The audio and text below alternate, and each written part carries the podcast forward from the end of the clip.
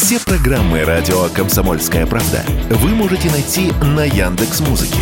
Ищите раздел вашей любимой передачи и подписывайтесь, чтобы не пропустить новый выпуск. Радио КП на Яндекс Музыке. Это удобно, просто и всегда интересно. Экономика на радио КП.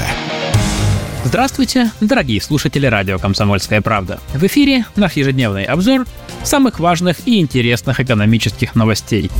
И сегодня пришло э, время рассказать о небольших, скажем так, сложностях новой тысячерублевой купюры.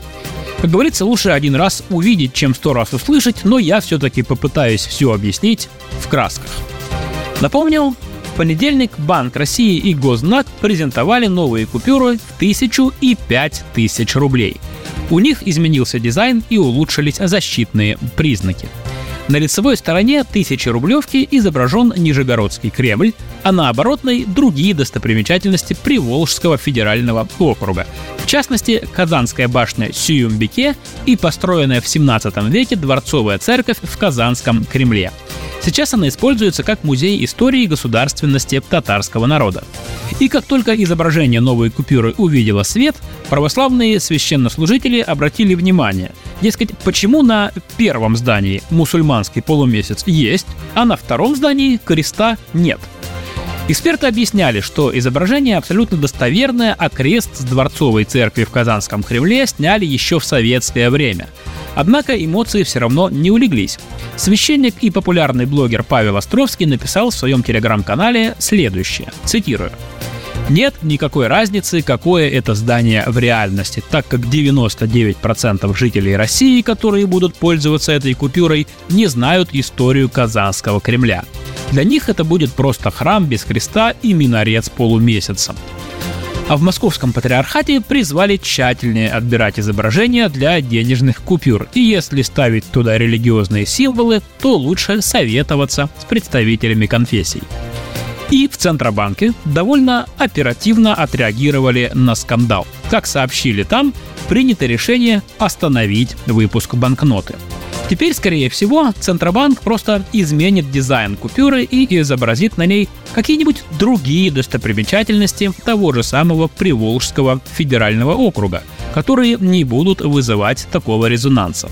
Благо, в обращении новая тысячерублевка не поступила. Напечатано новых купюр было немного, и время на то, чтобы внести изменения в дизайн, есть. И еще одна новость поступила к нам из зала судебных заседаний. Арбитражный суд Москвы признал ООО Google банкротом. Да, речь идет о российской дочке одноименной американской корпорации. Вначале немного предыстории. Еще больше года назад в отношении российской дочки Google началась процедура банкротства. Размер требований кредиторов компании в итоге превысил 50 миллиардов рублей. Процедуру банкротства компания начала по собственному желанию, обратившись в суд.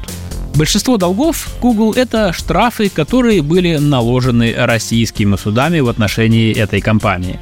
Крупнейший штраф э, ей выписали в декабре 2021 года. Тогда суд обязал выплатить государству 7 миллиардов 221 миллион рублей за неудаление информации, которая была признана в России запрещенной. Дальше штрафы стали расти как снежный ком, а выручка компании, наоборот, начала стремительно падать. К тому же в России у компании уже нет ничего такого, что можно было бы продать для получения компенсации. Все это в итоге и привело к банкротству.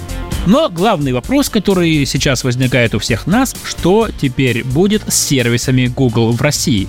А это ведь очень и очень много всего. От поисковика и операционной системы Android до всяких удобных штуковин вроде Google таблиц.